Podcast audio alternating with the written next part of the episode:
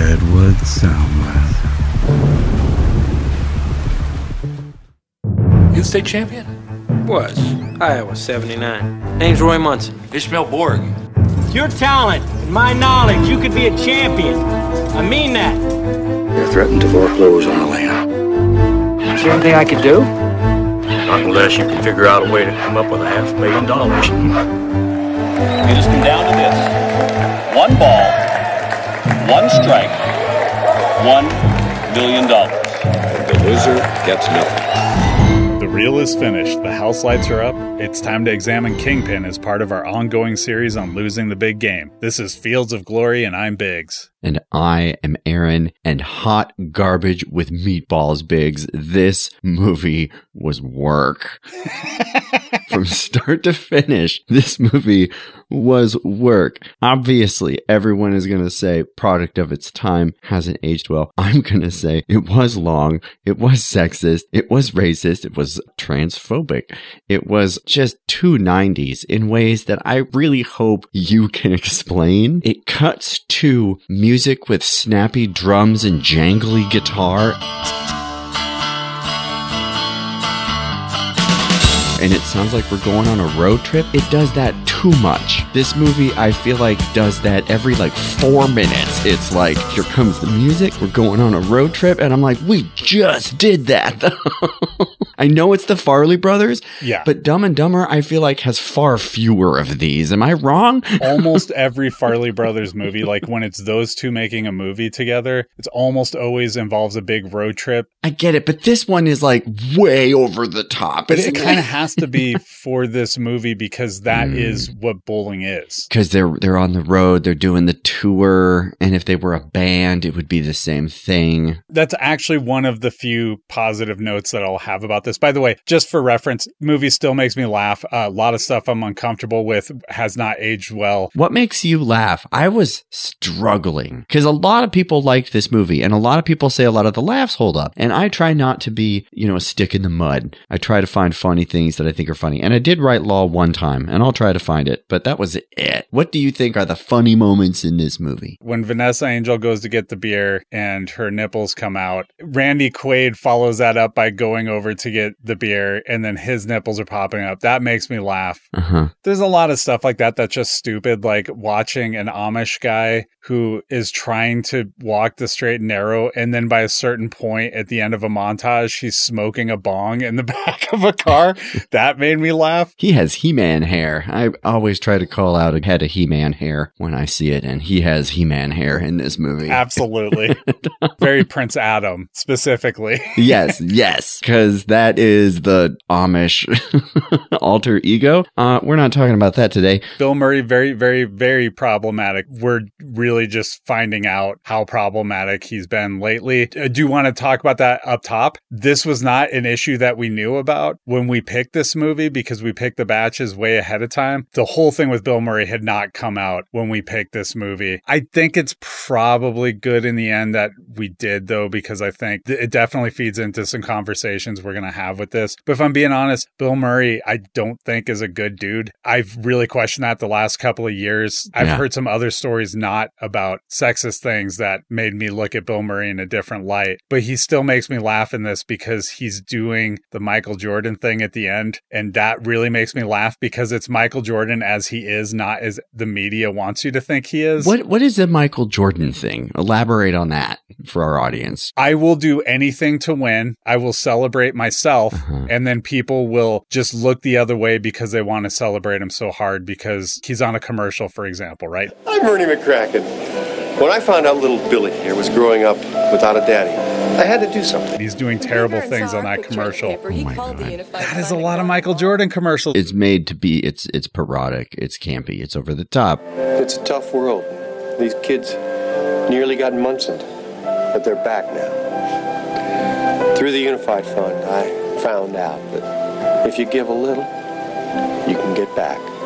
And it's right at the time that Michael Jordan is at his height. They are making a one to one with that. 1996. I think he had just won his fifth championship. He's at his absolute peak, you know, Mm-hmm. in terms of media saturation. I think he's come back from baseball. He just won two more championships. He's about to win another one. And there was all this crazy stuff about Jordan if you looked for it, and everybody wanted to ignore it because it's the guy who sells us McDonald's. It's the guy who's in Looney Tunes movies. I mean, he's I, apparently he's in here, but he's not in here. I found myself wondering if my dissatisfaction with Bill Murray in this movie was due to all of the stuff that you are talking about that is fairly recent, but also fairly confirming if we had been paying attention, and you and I at least have, and you know, a lot of people I know have, and we've been waiting for the shoe to drop quietly, and here it is. And and so you know, I think that this is a good movie for that because it is like saying the quiet part out loud. What's the story behind this pending paternity suit against you? Oh, that's not a case at all. The woman's a stone-faced liar. Let's not even talk about that. I, I pulled out her really early on that one. Sorry. Thanks for coming. I can do anything I want, and I can get myself a lawyer, and I'll walk. Finally, Big Ern is above the law. But my point is that for me, the best stuff is the Ghostbusters stuff where he is just kind of dopey and then Scrooged. I think Scrooged to me is like if he's going to be the bad guy, the sleazeball, th- there's something about Scrooge that is just as campy and just as over the top and just as sleazy. And this movie, he just looks tired to me. He just looks like, I don't know, I feel like he was going through the motions. I, and I hate to be that guy, you know, and maybe this isn't necessary for the whole episode, but I just, I don't know, man. I, I, I watched this movie thinking that he would give me moments. And to be frank, most of the time he was around and most of the time this movie was on, I was just watching that runtime, wondering what I have done with my life. Uh, but then I remembered that we are studying important things. Did it gave me a good reason to go back. We're going to talk once again. Of course, obviously, we're going to keep bringing up this conversation about hegemonic masculinity. This Trujillo article is going to hit all the way through. It hits really well in this one, and uh, we'll talk about that in a minute. But yeah, it let me like look at the buffoon. We can have a good conversation about the dirty poor, abjection, and everyone and poor people. Right? This movie is just rank.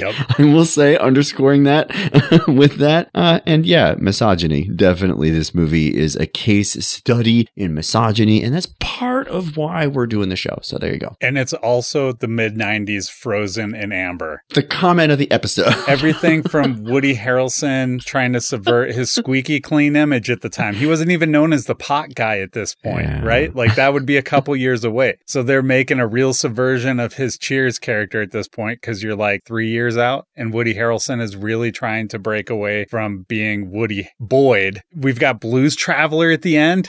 There was exactly one year that they would have shown up at, at the end credits of a movie, and that was 1996, my friend. And they got it, and they put it in amber.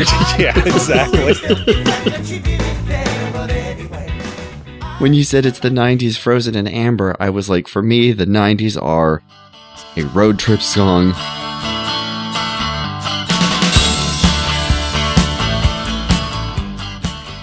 A ska song.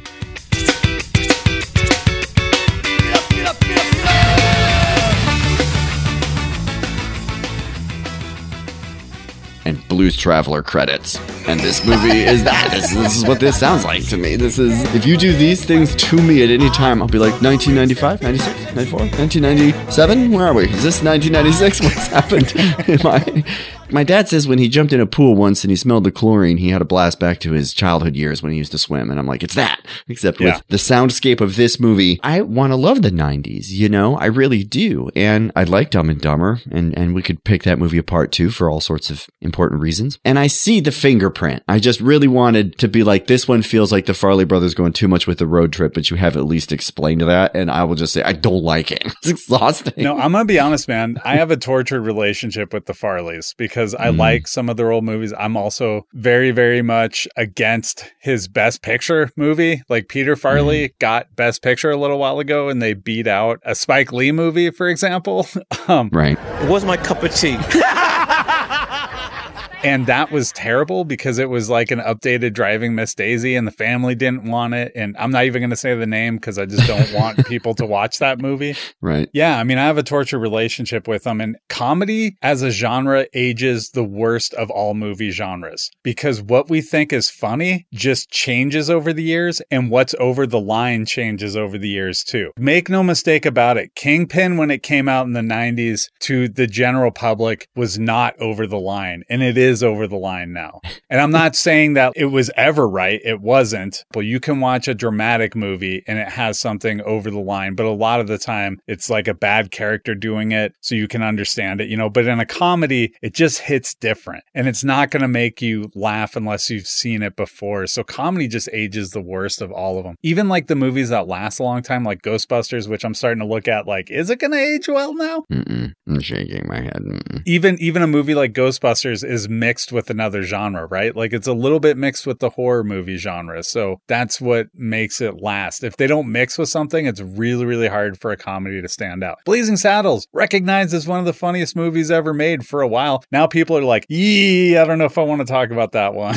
I do think that the ability to say the quiet part out loud in, in public or to laugh at it in public and to not be confronted, that has obviously changed drastically and that always changes. And that does update what you're saying. And here I agree with you fundamentally that what is and isn't, quote, over the line in terms of the public vocabulary clearly, demonstrably changes. That's empirical. I, I do think you're right that comedy is, is one of the places where this will be very cringy and like romance movies too. It will be like, can't watch this, just can't watch this. I, this could be a classic, but I just can't sit here and watch this movie anymore. But I think that, and I, you'd probably agree, right? That there's, is, there's definitely comedy out there that is forever. It is forever hilarious. I think it's forever funny to the people it was made for, but not necessarily to the next generations. That's part of the problem. I hear what you're saying, but I think that, you know, maybe this is worth it and maybe it's not. I think it is because this is a comedy. We talk a lot in debate and criticism about who gets punished for laughter, right? And this is kind of what you're talking about. But, you know, there's definitely absurdism, and absurdism is a good example where uh, we can default to hegemonic frames because we're just trying to bust everything up without a critical alternative. But absurdism doesn't necessarily punish people the way that like parody or satire uh, or those frames will. But here's the thing: when you punch up into power, when you use parody on the people who oppress you, I think that's always funny. I, th- I think that that kind of stands the test of time. And I hear you there, but also a lot of people don't have the frame of reference when they watch it and they don't care to mm. know the frame of reference, which is why I say comedy age is the worst. Yeah. With a dramatic movie, there's something where the audience will accept that, okay, this is in a different time. So they kind of like let themselves fall into the time. With comedy, the point is to laugh. And so I think people are not willing to do the work with that a lot of the time. Like, I'll give you an example the Universal monster movies, right? You had like Abbott and Costello. Now, I think a lot of people understand that who's on first is a classic routine. Strange may seem they give ball players nowadays very peculiar names. Funny names? Nicknames, pet not, names. Not as funny as my name, Sebastian Dinwiddie. Oh, yes, yes, yes. Funnier than that? Oh, absolutely. But have you known anybody who actually laughs at who's on first anymore? Like people our age or younger? Like nobody laughs at that anymore. Do you know the fellow's names? Yes. Well, then who's playing first? Yes. I mean, the fellow's name on first base. Who? The fellow playing first base for St. Louis. Who? The guy on first base. Who is on first? Well, what are you asking me for? I'm not asking you, I'm telling you. Who is because just the way they deliver comedy has changed so much. Just the timing. They always talk about comedic timing. It changes over the years too. You know, like we are much, much quicker. And so when you look at the kids watching TikTok videos now, they like their comedy very rapid fire. And you're just not getting that in a movie like Kingpin. You're not getting that from Abbott and Costello. You're not getting that from Mel Brooks necessarily. Yeah, I love Mel Brooks. I cannot get any of my kids to watch a Mel Brooks movie for anything. Doesn't even matter if it's something that they kind of like Spaceballs. I was like, well, this one might get them. They all know Star Wars. They don't care. they don't care at all. I would reiterate a lot of what I said and agree with you at the same time.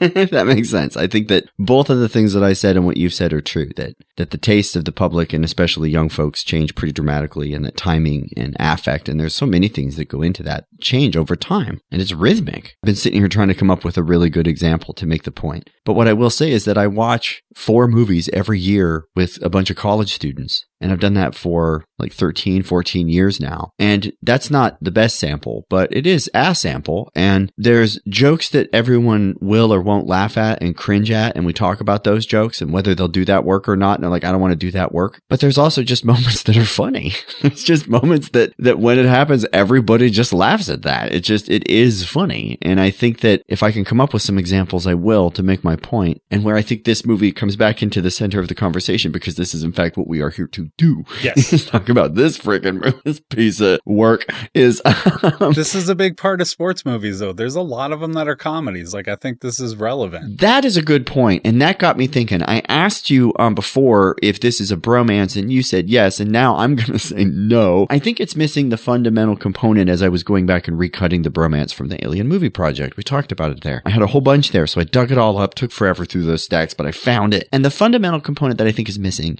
is that Woody Harrelson Harrelson's character and Randy Quaid's character are not bitter about women, and that is not a fundamental part of what binds them together. And that is, as I understand it, when I go reading the technical uh, language of what in the critical world, what a bromance is, the key that makes that the swap of the heteronormative homophobic expectation that then is allowable to play off. This movie is just buffoonery. I'll see that to you too. I didn't know how to answer that. And I was like, well, I guess by the end they kind of love each other. So I just thought I, I, I didn't actually know what went into a bromance for this. They are both in love with the idea of a half million dollars. Yes. for different, very different reasons.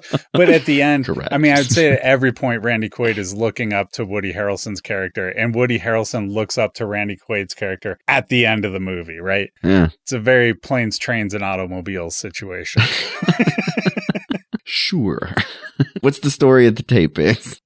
Roy Munson, under the tutelage of his father, wins the 1979 Iowa Bowling Championship. After defeating Ernie McCracken, Roy's car breaks down and costs $2,000 to repair. McCracken convinces Munson to hustle some amateur bowlers. They realize they were fleeced just as Munson realizes that McCracken poured sugar in his gas tank. McCracken escapes as Munson has his hand amputated as revenge. 17 years later, soured Munson convinces Ishmael, a naive Amish farmer, to compete in Reno for $500,000 to save his farm from foreclosure. He convinces Ishmael along the way to smoke, drink, and gamble. They face and beat Stanley, who hits his girlfriend Claudia just before seeing that the pair did not have the money to gamble with. Claudia, Munson, and Ishmael escape and join forces, hustling their way to the tourney. Munson takes Ishmael and tries to abandon Claudia. She's waiting in the car, leading to a fistfight between her and Munson. Ishmael runs away and they look for him. Along the way, they stop in Iowa, and Roy reflects on how far he's fallen. Claudia and Munson bury the hatchet and find Ishmael stripping for cash. Yeah, that's a thing that happens in this movie. Just why? yeah, it's it's not good. Hmm. Did, did we say the buffoon is often used as a transphobic tool? Because it is, and here's some. It's definitely used there as one for sure. They arrive in Reno and see McCracken. Ishmael takes a swing and breaks his hand. Claudia is apprehended by Stanley. Roy has no choice but to bowl with his prosthetic hand. Ishmael is rounded up by his brother as Roy advances to the finals with McCracken. He loses but gets money from Roy stops drinking, reunites with Claudia, and pays off the farm, telling Ishmael's father that his son saved them. Claudia and Roy leave the Amish community after sharing a kiss. It is just a wild ride of garbage. It um the one thing I will say at the top, bowling pays better than boxing. When Rocky wins at the beginning of Rocky, we were talking about he's taking home like tens of dollars. I mean, it's probably a bigger tournament, right? He's winning a bigger tournament if he's walking away with 2K and he's got all those people watching him while he dances. Well, it's also 20 years later. And I think uh, Roy is going for 500K in the ESPN tournament. I'm talking about the first one at the beginning. He wins $2,000 and until his car breaks down, he's doing pretty good. yeah, $2,000 seems high on that, doesn't it? And he didn't have to get punched once, is all I'm saying. Rocky got punched a bunch of times. Well, he lost his hand, to be fair. Then, well, that was unrelated. So I wanted to, to bring Trujillo in here right after you read that. I think this is interesting. The stencil we've been reading from the very beginning. So many stencils from the beginning, but this is the one that I love. We said that there's basically six things that make a hegemonic masculine individual. A hero. The first is that they're characterized by physical force and control. The second is that they have this kind of acceptance or failure that they have to fulfill some kind of occupational achievement. They have to be great, not just acceptable, but great. There has to be familial male patriarchy, this movie's chock full of boyhood stuff, opening and closing. In both characters, I think you've got father son relationships that open and close at both ends of the book. The frontiersmanship is number four, and it's so fun in this movie because it's just road tripping out there in Reno, Nevada. It's a very 90s sounding road tripping version of the frontier. There it is heterosexuality, yeah, this movie's really uncomfortable in terms of how it is very afraid of um anything at all that is homosexual or transsexual. Uh, and this movie, I would say, is idealized heterosexuality because women have to fit into a very small box.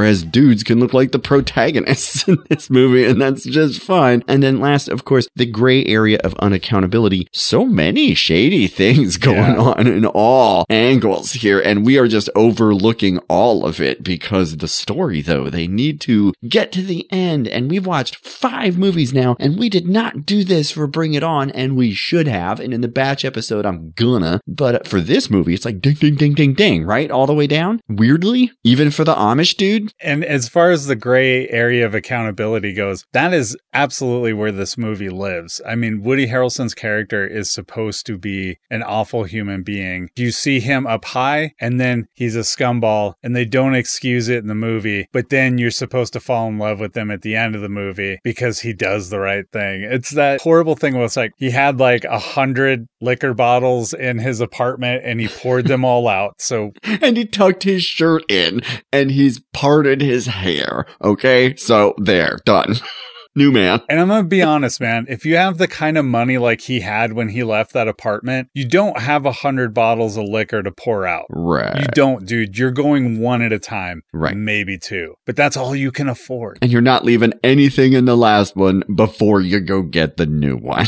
There's nothing left in the cupboard. Yeah. If anything, that hundred bottles was because you drank 98 of them before you left. There's a whole song about it, I think. Anyway, go ahead. Should we sing it? Uh, no. His arch is is very weird. Ishmael is your classic buffoon. So abjection is discussed. That gets heaped on the people throughout this movie in very very predictable ways, and it is predictably associated with bowling. This is what made me chuckle. When they walk into the stadium, we have said one of the moments that we can expect for every single one of these movies is when they show up to the big thing, and we've gotten that. And they show up and they look around and they're like, "I never knew that it could be as big and grand as it is." And Ishmael is definitely there, and he's like, "These world class athletes. And it's a fat phobic joke, but it, it pivots to all these people sitting there eating and drinking and smoking and being, quote, disgusting and abject, right? And there's the predictable and classist and racist joke if fat phobia is inherently anti blackness, which Da'Shaun Harrison says it is. And I think that's probably true. There's a joke fast on its heels, too. That's definitely a classist joke that makes me laugh, which is they go up. She's like, Oh, it looks like you have previous fees, so you have to catch up on them. And he's like, How much is it? And she's like, $19 and he's like oh and they're ready to leave. Like, it's like it's 17 years of interest and fees and yeah. all this other and penalties and it's like 38 bucks. And i'm like bowling. That's what i love about that though. That's actually kind of realistic. If i go to a bowling alley and they're like dude you have to pay like 38 bucks to go bowl i might be like um, it's a lot. Yeah this movie did make me miss the old uh, sleeping giant lanes bowling alley there. I'm definitely gonna say that I, I wanted to point out that I thought that it was amazing that when Ishmael is introduced, his strike sounds like a clap of thunder. I don't know if you noticed that, but it is biblical, of course. it is also this physical force and control story, right? That we have. He's the guy that's got that bowling strike that's just incredible. The occupational achievement is so interesting because Roy has been framed by his failure. I, I want to touch briefly here, if we can, on defeated masculinity, the celebration of failure on masculinity, the victimization of masculinity. This movie does this in in ways that Rocky doesn't. And I think that right there would be a very, very interesting cut on just the way that like the defeated masculine character works. I know the whole batch is losing the big game, but there's just a whole vein of research out there about how sad, beaten men are typically just the inverse stencil of the hegemonic man that we talk about here with Trujillo and the toxic man. And it's because they're deprived of sex and they're deprived of money and they're deprived of power. Uh, the hair. You could write so much.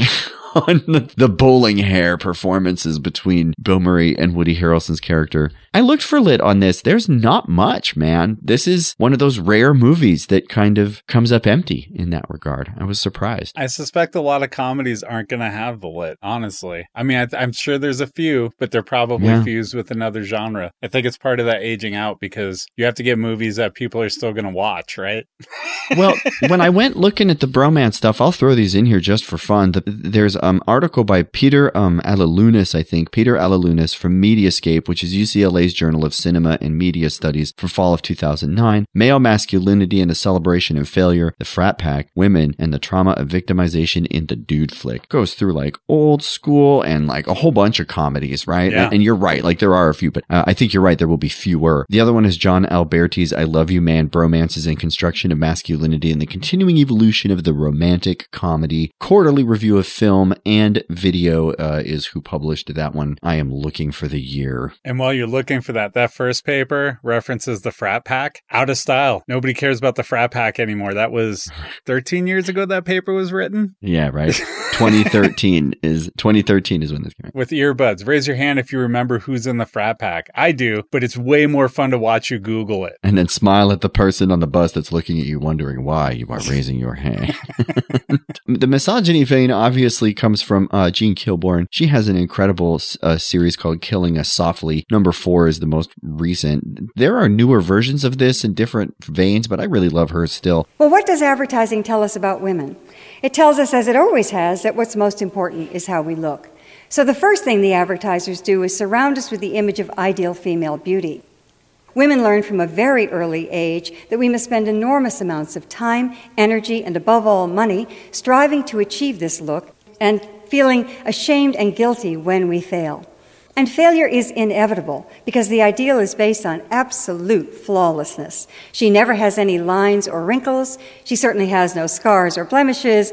Indeed, she has no pores. Grown women are often infantilized in ads, and increasingly, little girls are sexualized.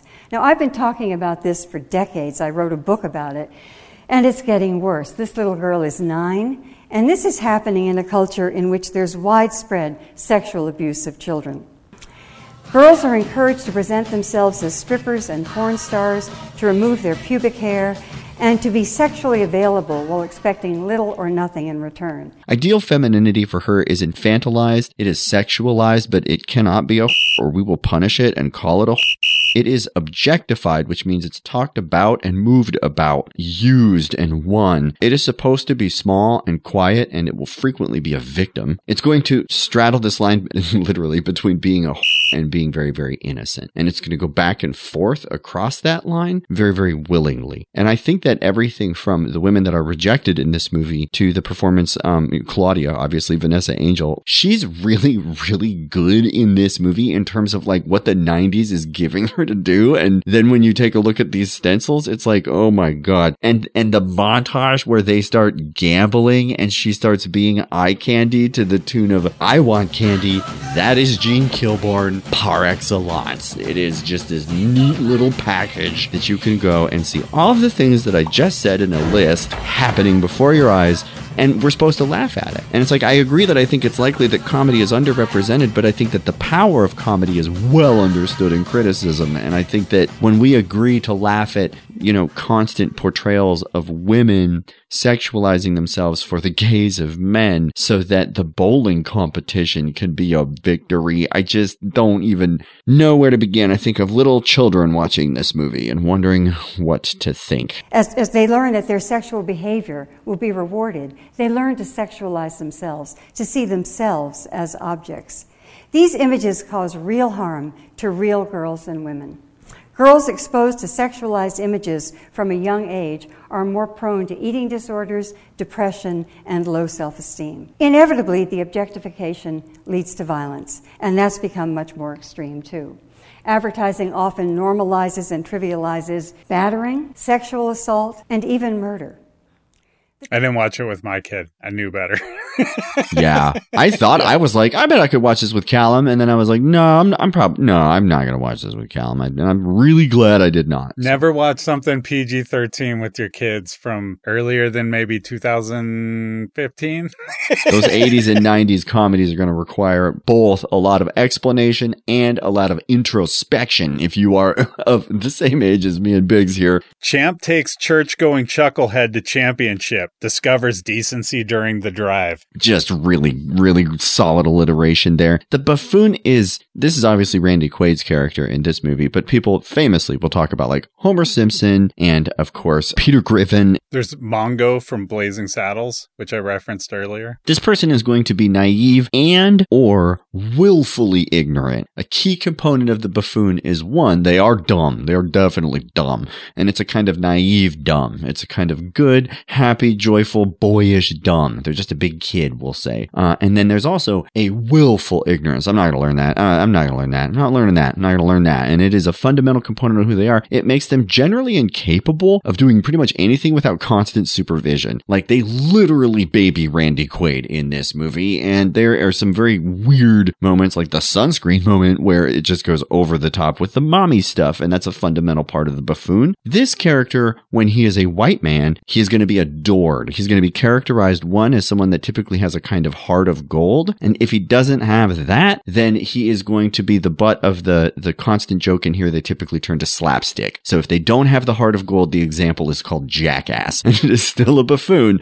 um, but it's less the heart of goldy type. And in each case, the, the people that don't like jackass, jackass don't, I'm one of those. They don't like jackass. It's gross and stupid and why and don't and just stop. But, um, the people that will laugh at it and think that it is funny and things, they're looking at a version of the buffoon that is very, very similar to what we see with Homer and all these other people that are supposed to have this kind of moral heart of gold. And it's that heart of gold pivot that's really gross because in the research they say that it is there that the, that the literature says that all the women and girls uh, and the men that, that fall in love with these terrible men that are, are not introspective about their kind of buffoonery that you can wait it out. You can wait it out. He's gonna come around. You can save him. Deep down, there's a good person there. You see this in toxic ways in the Abyss and in the War of the Worlds, Alien Movie Project talked about the, the toxic, like jerk dad that doesn't know anything and he's just mean to everyone. He's not a buffoon. He's just that, that toxic man dude, the man child, the man baby, I think we called him, right? In those episodes, the buffoon is much more, um, boyish. And that is Randy Quaid fawning around in the back of the car. When this is a woman, we will call her a bimbo. And, uh, the politics of the bimbo are deeply sexualized and we see what I would call characteristics of bimbo counterpoint happening throughout this movie, typically with huge, huge, huge hair, huge, huge, huge breasts, lots and lots and lots of legs, um, big lips, say nothing, huge eyes. Uh, there's a whole bunch of women coming and going on the side of men in power in moments of sports money in this movie, probably as a parody, but there it is. And then obviously we said at the top, and the research abounds with examples. If the buffoon is trans, if the buffoon is black, we hate it. We hate that person. We hate them. The character will be frequently the, the butt of excesses of mockery, potentially violence. It's gross. And, and if you watch this movie at any point in time and don't know that history, uh, it's just this, like, you know, men never knowing how to take care of themselves and always being the hero of the movie somehow. but within that history, this movie is just awful. You know, it apologizes for all of the wrong people. The article that, um, I absolutely loved, I was going to talk about at the end, but I'll throw it here. Kelly Oliver's The Male Gaze is more relevant, uh, and more dangerous than ever, she said. I just think that that is true. so I'm glad we talked about this movie, I guess I say, because it gave me the example to cut and share the cut of the buffoon, uh, this particular notion of idealized femininity, abject, dirty, poor people. Gross movie, Biggs. yeah. what What do you think? Oh yeah, I think it's gross and abhorrent. It also made me laugh like maybe five times. So that was a lot less than when it came out in '96. I think I laughed all the way through it at first, and as I get older and wiser, I'm just like, Ugh. and honestly, some of the jokes just don't hit anymore. Like they have an indecent proposal run in there. People with the earbuds, raise your hand if you remember that in 1993, Woody Harrelson was in a movie called Indecent Proposal because it was all anybody wanted to talk about up to 1996 and then never again. And you watch that now, and I'm like, I bet nobody gets this joke anymore who's not our age or older. They make the joke at the beginning, the father son, where it's like we have a, ga- a, p- a game in the yard. You think they're going to go play baseball? They go bowl. it's amazing. That made me laugh. There, there, Classic that. joke. Or the fact that his watch was broken. He gives a whole speech about how time stopped, and then you find out a few minutes later he just didn't wind it. And he's like, "Oh, there's a winder, huh?" See, you're laughing at that, dude. That's kind of good. This is the first moment that I have laughed at that, because when the watch showed up, I thought of the Cracker Jack box compass from Contact because Kate has pointed out that this is the, the little token that will show up in the movie that will come back at the end. Yeah. And when it shows up at the end, he, she's like, here, I fixed it. And he's like, oh, you fixed it. I'm like, this is stupid. This means nothing. And then she's like, I wound it. And he's, he's like, oh, you just had to wind. I'm like, I didn't. And then you point out that it's like, no, dude, that is the joke. Okay. That is funny.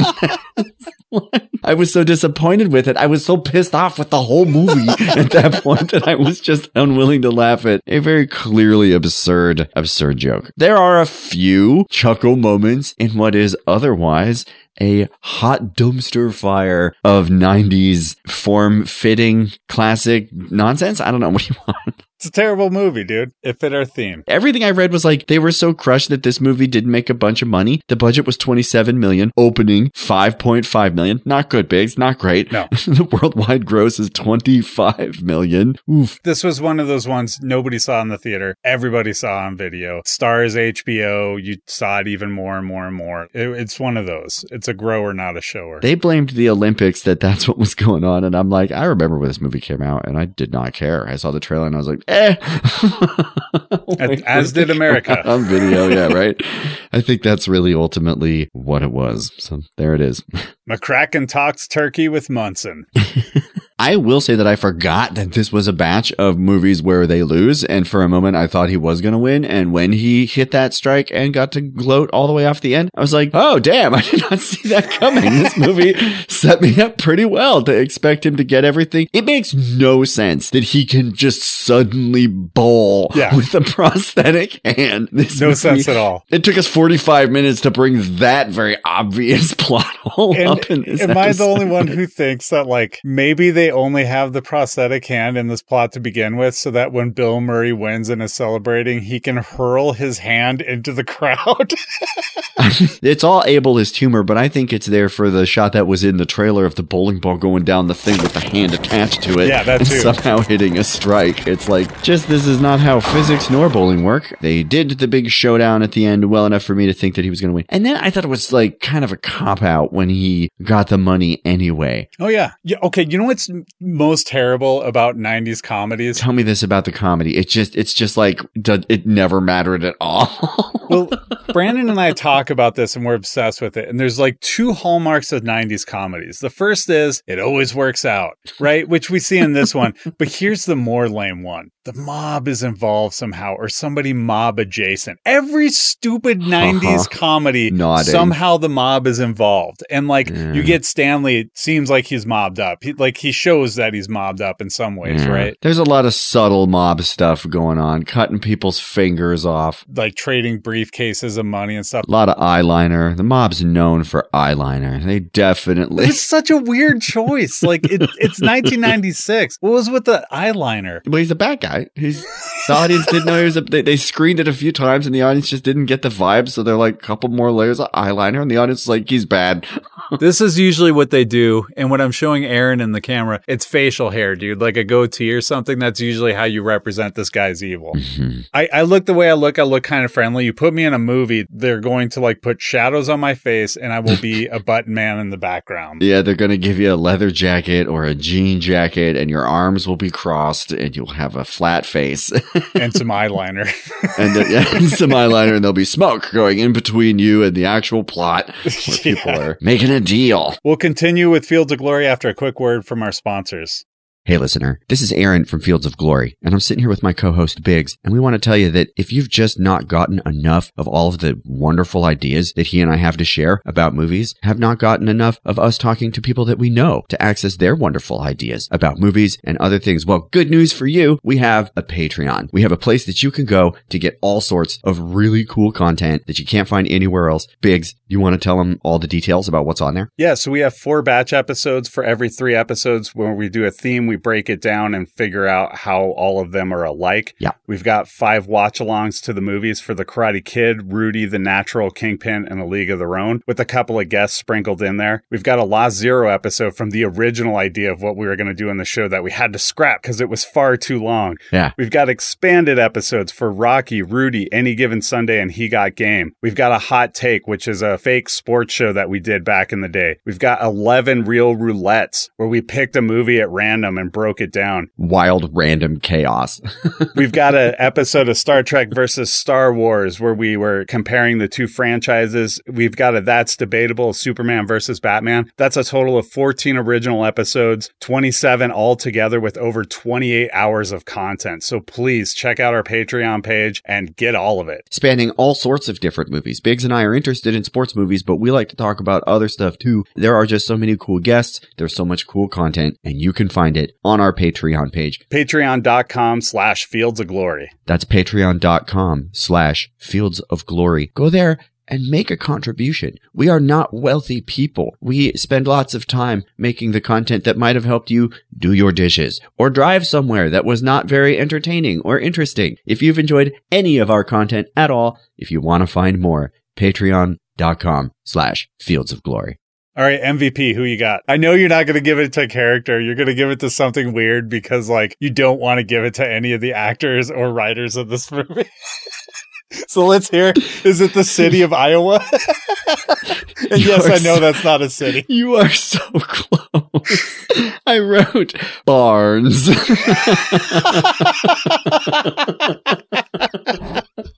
because I spent so long sitting here trying to find something that I like about this movie. And at the end of the day, I was like, well, barns are pretty cool. so so they, they were building a barn, and that's because barns are, in fact, very valuable things, listener. Biggs, who did you say? Hopefully, you have something more relevant than that. I'm going to give it to Blues Traveler because I get to watch Blues Traveler for like five minutes, and I did not like them in 1996, and I like them now. And I'm just oh, like, oh, dear. Oh yeah, that's when John Popper was bigger. That's kind of fun watching him play the harmonica. I know they're not really playing because it's exactly what's on the album, but I kind of dig it. I'm gonna be honest, I kind of dig it. I like watching I was the so Amish people angry. stage diving. so upset when that happened. It did remind me of Bring It On. I think it is funny that Bring It On and then this movie ended pretty much the same way with the credit, like casting call music video kind of thing going on. Oh my god, I was so angry when, Blues Traveler hit at the end of this. I was like, oh god damn it! Because it's not even so- their biggest song. That's what I love about it too. Oh, dear. Phew.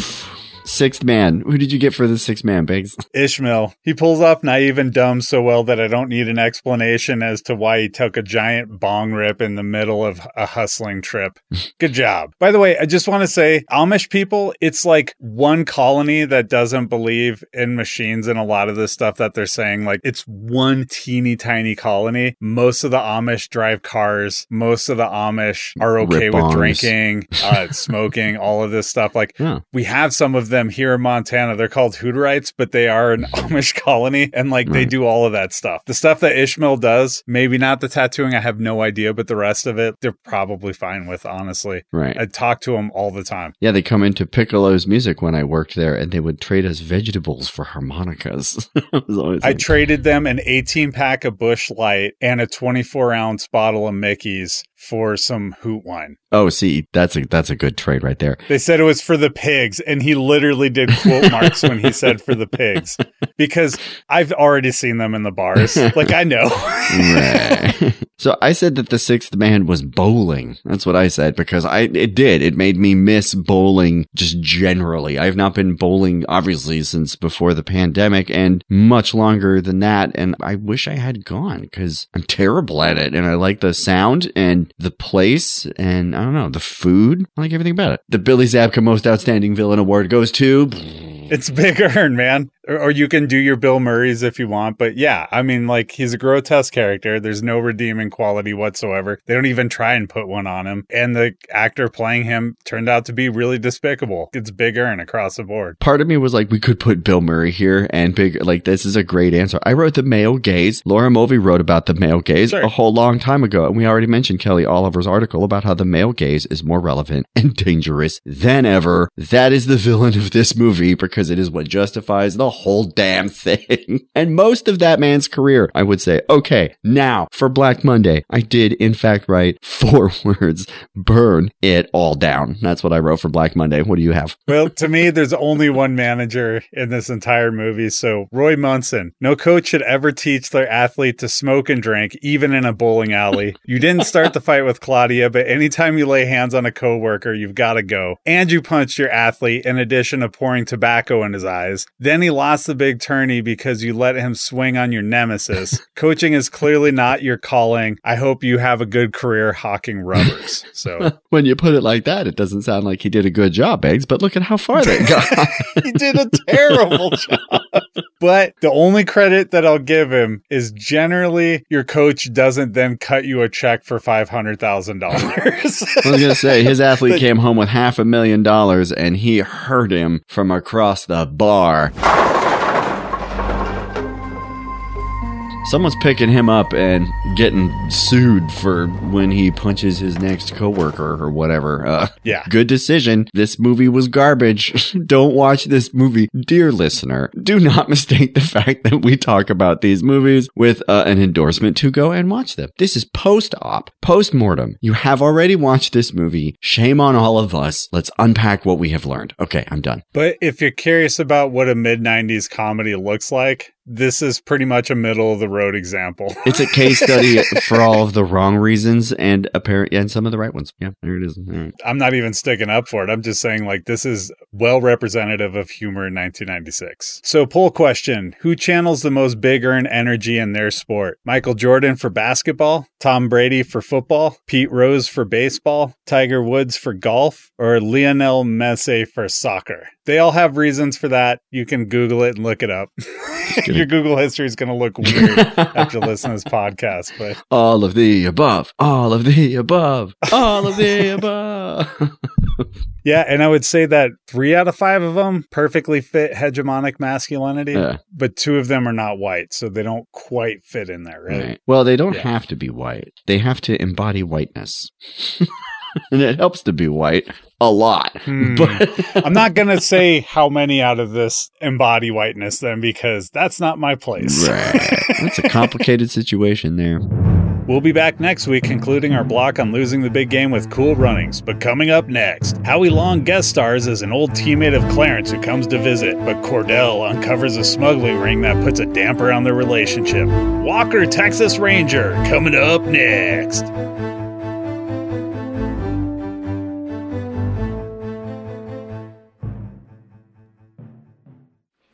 What's the story behind this pending paternity suit against you? Oh, that's not a case at all. The woman's a stone faced liar. Let's not even talk about that. I, I pulled out her really.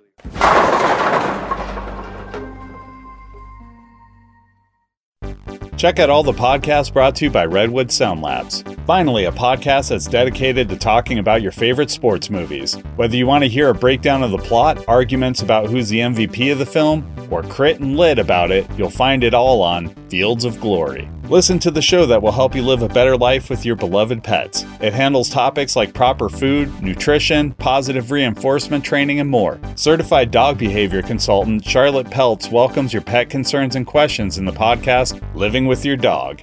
Zach and Matt are two horror movie enthusiasts of varying experience discussing horror movies through the scope of content, context, and comedy. They'll hit on the good ones and the classics, but they're really excited for the bad ones. Listen to Watch No Evil.